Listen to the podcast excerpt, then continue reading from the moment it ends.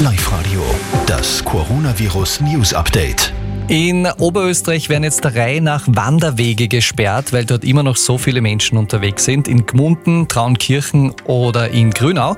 Martina Schobesberger zu Hause im Homeoffice. Solchen Corona-Ausflüglern droht die Regierung jetzt aber sehr deutlich.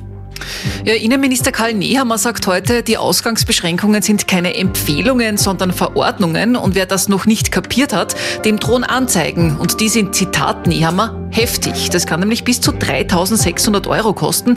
Mehrere Tausende solcher Anzeigen sind bundesweit bereits ausgesprochen worden. 500 in Oberösterreich. Es ist vier vor halb drei.